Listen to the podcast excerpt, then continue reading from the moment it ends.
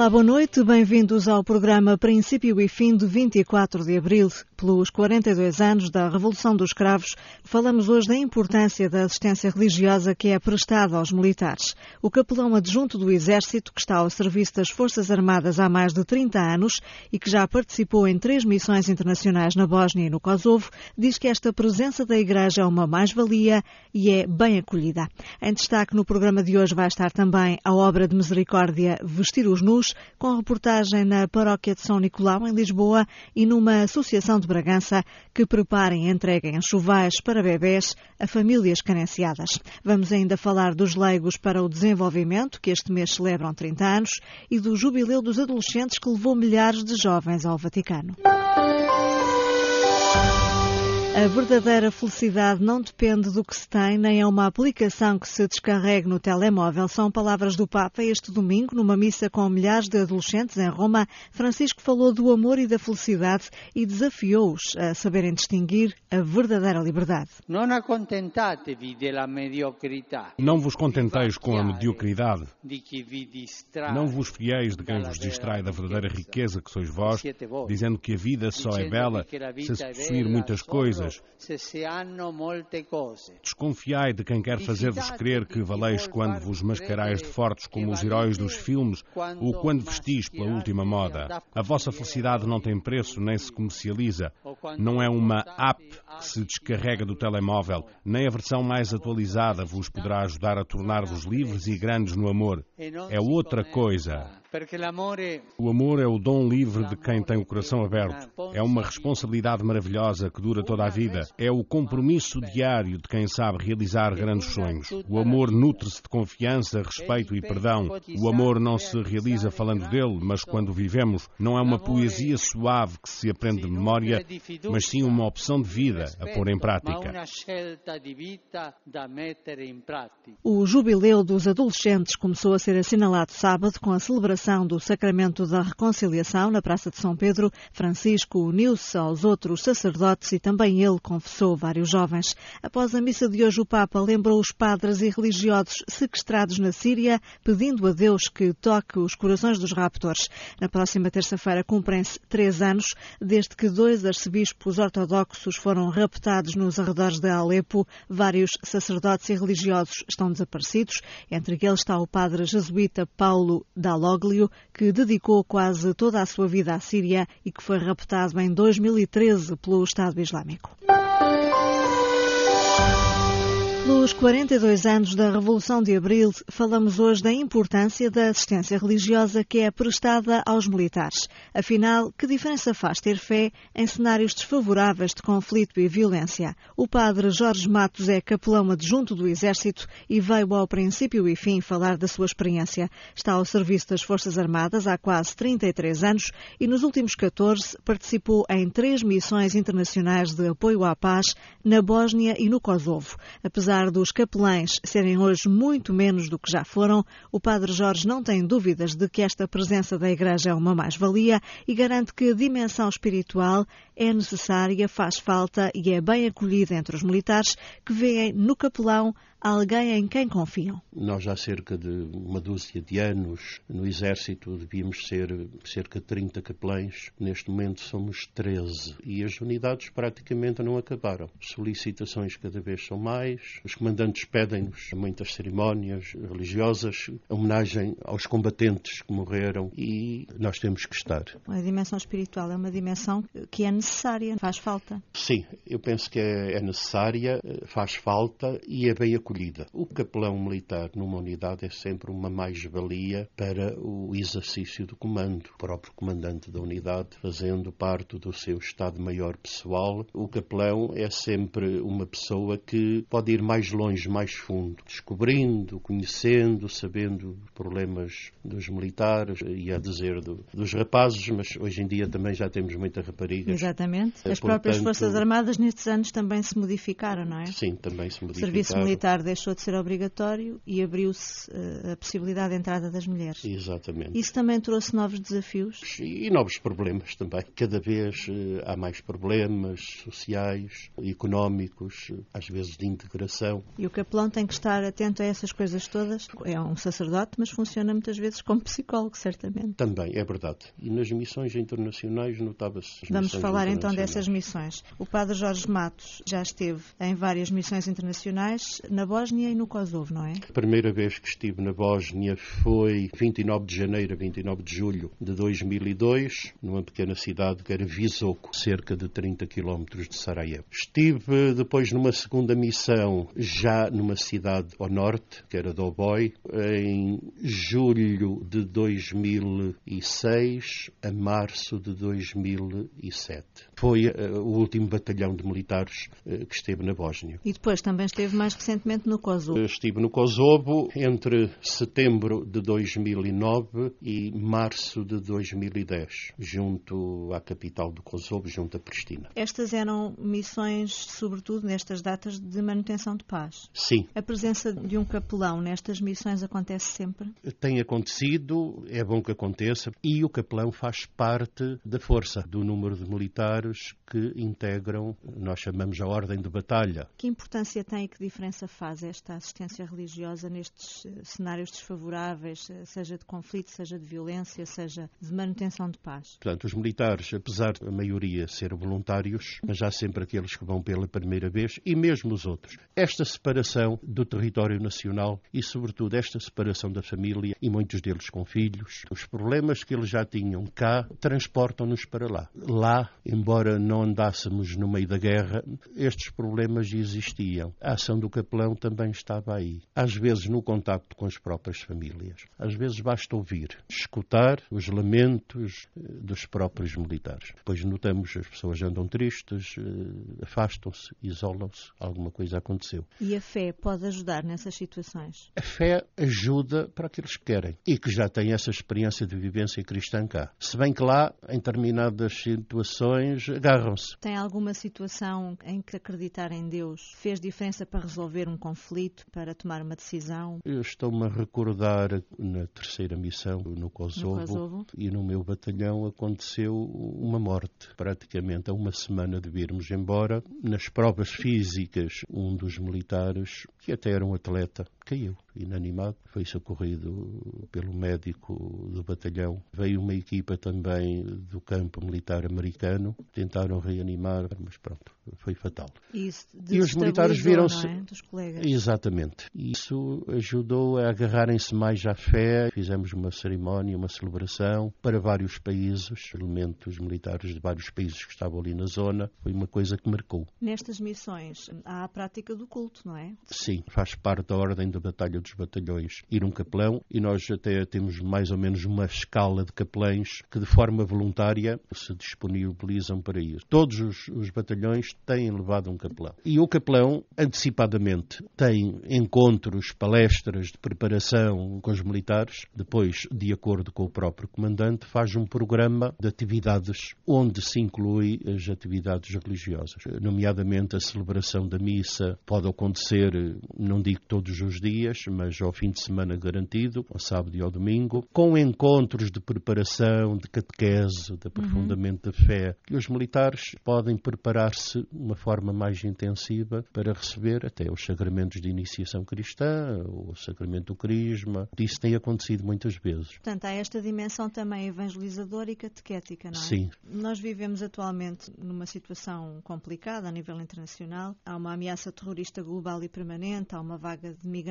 que continua a chegar à Europa. Isto faz com que as questões de segurança sejam hoje de novo uma prioridade. Isto também tem feito, de alguma forma, repensar a assistência espiritual de, que a Igreja presta com as capelanias. Em todas as missões, um dos pontos que é sempre debatido é a segurança dos militares. Muitas vezes nós vamos para o desconhecido. Não podemos andar lá com tanto à vontade como andamos cá. Há regras de segurança e eu recordo que na primeira vez que fui para a Bósnia Bósnia 2002, os batalhões ou as companhias que formavam o batalhão de vez em quando eram destacadas para determinadas zonas, para terem instrução até com militares de outros países. E eu depois ia lá sempre, um dia ou dois ou três, celebrava a Eucaristia. Nestas deslocações eu tinha que ir armado, com coletes à prova de bala. Corri muito a Bósnia, nunca houve problema. Aliás, um dos aspectos que me alegra e satisfaz é que sempre os militares portugueses foram muito bem aceitos, recebidos e tratados, tanto na Bósnia como no Kosovo. Uhum. Mas eu tenho mais experiências gratificantes na Bósnia. Quando eles viam um jipe militar e com a bandeira de Portugal, crianças, jovens batiam palmas. Claro que nós dentro do jipe levávamos sempre qualquer coisa. Uns bolos, uns repousados, umas latas de Coca-Cola. Era uma alegria tremenda aquela gente. Hoje em dia, a gente nunca sabe de que lado vem o inimigo. E não podemos também facilitar. Tenho informações de capelães que também estiveram em situações muito complicadas, nomeadamente no Afeganistão, e houve um deles que te viu a morte à frente. Tiveram de estar num bunker dois ou três meses e cercados. E o capelão, nessas situações, é um militar também, não é? Não o se esquece que é militar. O, o capelão é militar porque anda fardado como eles andam, anda protegido como eles andam e muitas vezes tem que usar uma arma. Se bem que nós não vamos para matar, para fazer a guerra, vamos para fazer a paz, mas a arma às vezes é imagem de segurança. Nunca aconteceu que algum capelão nas missões internacionais atualmente tenha usado a arma para qualquer efeito. A experiência que tive foi gratificante. O capelão é sempre uma presença no meio dos militares, alguém em quem eles podem confiar, até mais que no próprio comandante. Daí a importância que os comandantes dão aos capelães, porque é sempre uma pessoa que, mais que ele, está para ouvir e aconselhar e ajudar. Em todas as missões isso tem acontecido, é sempre uma mais-valia e mesmo dentro das dificuldades que nós temos do número de capelães, vamos conseguindo que haja esta presença de um capelão que é uma presença de igreja. Portanto, é a igreja, através da ação do capelão, é a igreja que está no meio dos militares e que está para os acompanhar, está para os ajudar. O testemunho do padre Jorge Matos, capelão adjunto do Exército com experiência internacional na Bósnia e no Kosovo. E por ocasião do Ano da Misericórdia, militares e funcionários civis de várias unidades do sul do país, Estremoz, Vendas Novas, Beja, Elvas e Évora, realizam na próxima semana uma caminhada jubilar de 20 quilómetros. Vão sair do Regimento de Cavalaria número 3 de Estremoz em direção ao Santuário de Nossa Senhora da Conceição de Vila Viçosa, onde vão entrar pela Porta Santa. Haverá depois uma celebração eucarística presidida pelo Bispo das Forças Armadas e de Segurança, Dom Manuel Linda. No princípio e fim, falamos hoje da obra de misericórdia Vestir os Nus. A dádiva de roupa é um gesto de caridade a que os cristãos são chamados. Hoje vamos conhecer dois casos concretos de recolha de roupa que depois é distribuída por quem mais precisa. Na Baixa Chiado, em Lisboa, a paróquia de São Nicolau tem um roupeiro social organizado, onde recolhem vestuário e calçado e também roupas para a casa. A jornalista Aura Miguel foi ver como funciona. Olá, eu sou ah. jornalista. Ai, jornalista. E venho aqui perguntar o que é que a senhora está aqui a fazer. Abaixo de Deus foi essas portas que abriu para mim. Porque estou passando muita necessidade. E aqui elas têm muito carinho. Aqui matou minha fome, ou, ou inclusive mata ainda. Eu pego comida ali na igreja, eu visto aqui. É isso. Graças a Deus. E a senhora está aqui a, a abotoar aqui uma camisa, quer explicar qual é a sua tarefa? Então, acabámos de receber eh, estes donativos de roupa, estamos a dobrar, que é para quando vierem cá precisar, nós damos. E passa por aqui muita gente, imagino. Muita gente. Como é que isto funciona? Eles vão ter na Igreja de São Nicolau, com uma assistente social, ou através das carrinhas ali da, do Campo das Cebolas. Trazem um papel para se identificarem, nós temos aqui o nome deles, eles vêm de 15 em 15 dias e levam o que querem. Se a gente tiver para dar, para tamanho deles, não é? O primeiro andar da Igreja da Madalena está repleto de cabides, armários e prateleiras com recheios muito variados. Temos eh, roupa de senhora, Calças, saias, Calças, casacos, saias, vestidos. Tudo, blazers, fatos de homem, casacões, gabardinos, gravatas. Aqui umas gravatas penduradas. Gravatas, sapatos, malas. Parece-nos muitas pessoas que às vezes têm um batizado, uma primeira comunhão, casamentos e vêm aqui também porque gostam de ir arranjados para estas cerimónias e nós tentamos arranjar aqui a roupa própria para esses dias. Às vezes umas toalhinhas para mesas, sei lá, aquelas coisas que as pessoas gostam para enfeitar a casa também, cortinas, roupa de bebê, Temos muita coisa. Todas as quartas-feiras, diversas voluntárias desdobram-se em trabalhos e acolhem quem chega. Está boa. Então o que é que a gente pode ajudar? Para mim nada. Para Para a Ângela. Ângela, o que é que ela precisa? A saia? Eh, ela saia. gosta de saias, Gosto não é? de saia elástica. Esta é gira. E ela, se quiser mais curta, faz um bocadinho a bainha, não é? Há roupa para todas as idades e tamanhos. Minutos depois, chega o Sr. Carlos. Sou muito grande e para encontrar o número das calças custa-me. Às vezes eh, diz, olha, Sr. Carlos, pega nessa roupa porque ele serve. Está contente com este serviço? Estou contente com esse serviço e estou sobretudo com o nosso protetor, que é o Padre Mário, que é o protetor dos africanos. Vem aqui pedir ajudas. Dizem as voluntárias que roupa de homem é a mais difícil de encontrar. Há mais eh, homens do que senhoras e a roupa de homem vai-se mais depressa. Portanto, há mais necessidade de roupa de homens para quem nos estiver a ouvir e quiser ajudar. O que é que pode fazer? Eh, Entregar eh, número 57 dos douradores, roupa para homem, para mulher e criança, lençóis, toalhas, cobertores. Teresa, Margarida, Maria Miguel e ainda outra Teresa gostam do que fazem e explicam porquê. Ai, quando saio daqui sinto-me que fiz qualquer coisa de útil. Fui lá parar assim por acaso, porque um dia estava ali que pescaram para a reunião e pronto, e fiquei porque me identifico imenso com este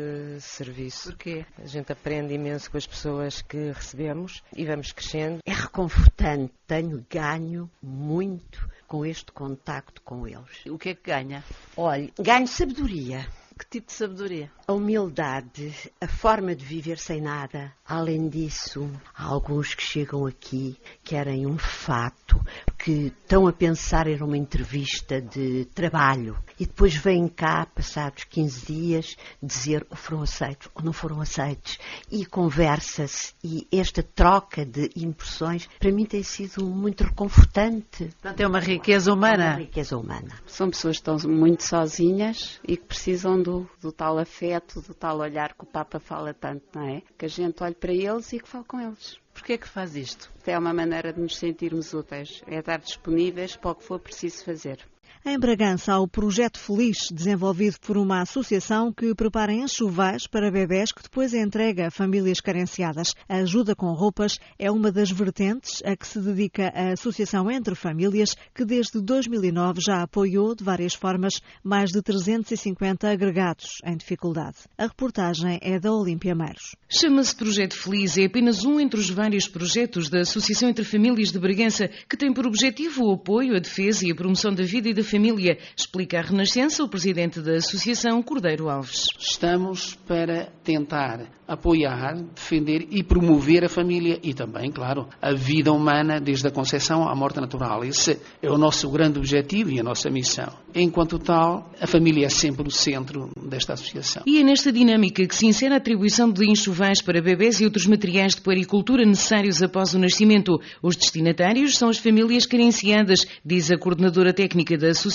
Liliana Santos. Dentro do, do enxoval vão, portanto, roupinhas, desde calcinhas, casaquinhos, baby grows, uh, soquetinhos, meinhas, babetes. Também temos uma componente que nos uh, é dada pelas farmácias, uh, as chupetas, o leite em pó, muitas vezes que é aquilo que mais faz falta às mães, porque é muito caro. Biberãos, aquelas tetinas próprias e aqueles aparelhos para retirar o leite, lençóis, tem de tudo um pouco. A preços de mercado, cada enxoval ronda os 300 a 400 euros. Os enxovais são elaborados com material que é dado à associação por particulares e empresas da região. Feita a triagem por voluntários ou estagiários, a roupa que está em bom estado é lavada e preparada para que só seja doado o que realmente está em bom estado. Mas há sempre a preocupação de oferecer algo específico a cada mãe. Aproveitamos algumas voluntárias que, que sabem tricotar para, dentro desse enxoval, ir sempre um casaquinho ou um soquetinho tricotado de maneira manual e de maneira específica para aquela mãe.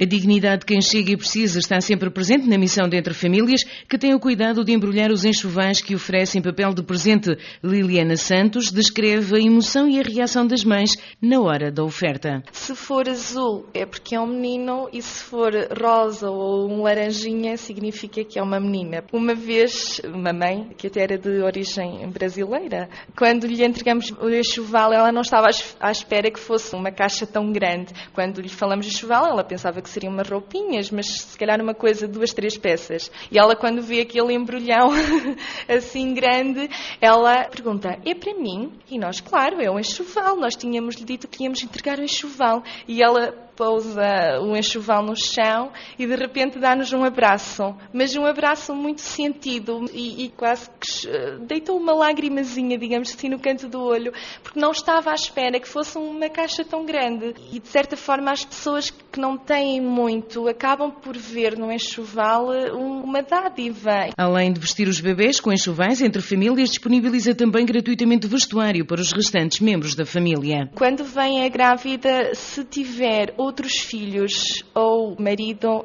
ela pede sempre para levar roupa para a família. Como associação entre famílias, jamais poderíamos negar esse apoio e, portanto, também lhe é dado o enxoval ao bebê e roupas para a própria mãe, marido, se for o caso, e outros filhos, se for também o caso. A Associação Entre Famílias, nestes seis anos e meio de atividade, já apoiou com roupas cerca de 150 mães, num total de aproximadamente 350 famílias, uma missão que faz na gratuidade.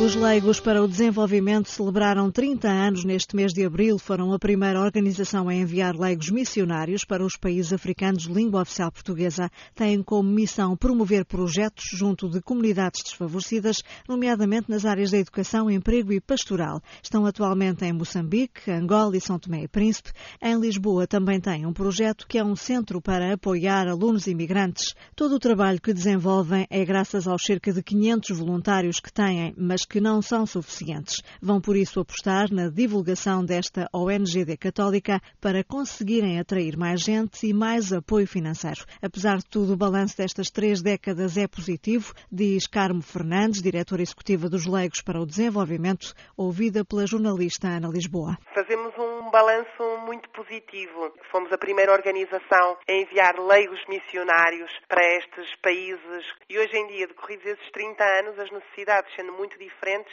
continuamos a ter imensas solicitações para ter uma presença no terreno. Qual é a missão do, dos leigos para o desenvolvimento? A nossa missão é promover o desenvolvimento das pessoas e das comunidades locais. Nós respondemos a pedidos que as dioceses nos fazem, fazemos-lo neste compromisso de tornar a realidade local, as pessoas e as suas organizações, competentes e capazes para assumirem os seus próprios processos de mudança. Por isso, não chegamos para resolver diretamente os problemas das pessoas, chegamos para ser um recurso e com com as pessoas resolvermos esses problemas. Como ONGD católica, que valores é que defendem? Fazemos-nos próximos, vamos junto de quem precisa, não ficamos à espera que venham ter connosco. A nossa maneira de estar no terreno e de viver a missão é num espírito de simplicidade, de pobreza, como também é de serviço. Que trabalho concreto é que desenvolvem no terreno junto com as comunidades? Trabalhamos em projetos de desenvolvimento local, pré-escolar, centros de jovens para formação profissional, projetos na área da saúde saúde, além do trabalho de desenvolvimento que fazemos,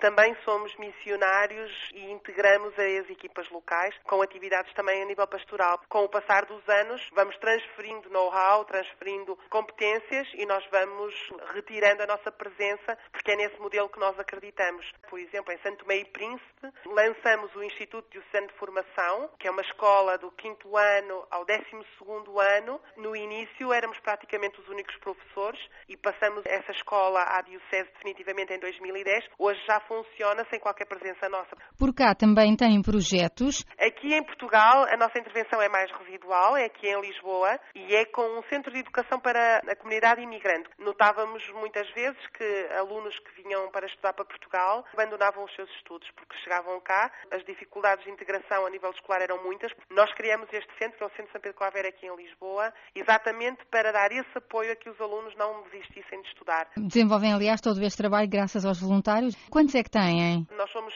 cerca de 500 colaboradores. Quase 85% são voluntários. Isto porque nós no terreno também temos muitos voluntários locais. Acontece, entretanto, que há aqui a figura pivô dos nossos voluntários missionários, que são aqueles que durante um ano estão a ser formados aqui para poderem partir, que acabam por ser o elemento facilitador em cada um dos projetos deste movimento de mobilização de formação de pessoas, de acompanhamento, para que localmente então essa competência fique instalada. E esses voluntários são neste momento 13 voluntários no terreno. mas no total falou em 500, 500 Sim. com os locais? Com os locais, que são a grande maioria. E são suficientes? Houve um tempo em que havia imensa gente disponível para este tipo de experiência de missão. No último ano, por exemplo, tivemos falta de voluntários. Fomos recorrer a ex-voluntários para conseguir cobrir as necessidades que tínhamos no terreno. Sentimos que hoje em dia aquilo que implica muito compromisso e permanência nem sempre é apelativo. A crise também de emprego que existe coloca as pessoas numa situação de maior apreensão, não sabem como é que é o seu regresso, não arriscam tanto. Para desenvolverem todos estes projetos, que apoios financeiros é que têm?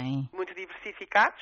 A nível do Ministério dos Negócios Estrangeiros há um apoio para as ONGD exatamente com esse propósito. Depois também agências internacionais, fundações, outro tipo de organizações. Mas a nossa principal aposta tem a ver com empresas e com cidadãos individuais, através de, de, doações. Por isso, nós estamos numa fase em que achamos importante voltar a fazer uma divulgação maior de quem somos, o que fazemos, como fazemos, o que é que é o resultado do nosso trabalho, como é que nos diferenciamos. É um caminho paulatino, precisa de anos, mas que se faz e que tem resultados. O trabalho dos leigos para o desenvolvimento, que dia 11 de abril assinalaram 30 anos em missão. No princípio e fim, espaço agora para a crónica esta semana com Catarina Martins, da Fundação Ajuda à Igreja que Sofre. No início deste mês, uma delegação da Fundação AIS deslocou-se até Erbil para visitar as comunidades cristãs que vivem aí, em campos de refugiados. Num desses campos vive uma menina, chama-se Mariam. Quando a cidade de Caracós foi ocupada pelos jihadistas, em agosto de 2014, ela foi obrigada a fugir.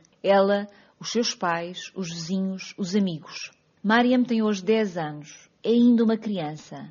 Agora está em Erbil, nessa aldeia improvisada que a Fundação AIS conseguiu edificar quase de um dia para o outro, para os milhares de famílias que fugiram de Caracós. Mariam passou por uma experiência dolorosa. Viu a guerra com os seus próprios olhos. Viu as lágrimas de dor e de impotência dos pais, dos vizinhos. Foi obrigada a fugir e deixar para trás tudo o que tinha: os brinquedos, os livros que mais gostava, as roupas favoritas, tudo. Hoje, quase dois anos depois, esta menina não tem, no entanto, palavras de ódio. Pelo contrário, diz ela, reze por todos, pelos doentes, por aqueles que não pediram a minha oração. Reze por aqueles que procuram a verdade e reze pelos jihadistas, para que o amor mude os seus corações um dia. Há umas semanas, uma delegação da Fundação AIS visitou esta aldeia de refugiados onde vive Mariam. O Papa Francisco, quando soube desta viagem, fez questão de entregar logo um donativo pessoal, destacando o trabalho desenvolvido pela ajuda à Igreja que sofre junto destes cristãos, destas famílias que estão numa situação de aflição e tribulação. De facto, todos estes milhares de cristãos dependem totalmente da nossa generosidade. O que comem, o que vestem, o combustível com que se aquecem, os livros com que estudam, tudo é oferecido. Este donativo que o Papa Francisco ofereceu através da Fundação AIS é mais do que isso, é mais do que um simples donativo. É um gesto simbólico, um exemplo para todos nós, um incentivo. Mariam tem hoje 10 anos. Quando for grande, diz que quer ser médica ou religiosa. Até lá, não despede nada do que seria normal numa criança de apenas 10 anos. Nem brinquedos, nem roupa, nem dinheiro. Apenas orações. Pede que rezemos por ela. Como poderemos nós ignorar estas palavras? E este foi o princípio e fim de 24 de abril, um programa com edição e apresentação de Angela Roque. Até ao próximo domingo, boa noite e boa semana.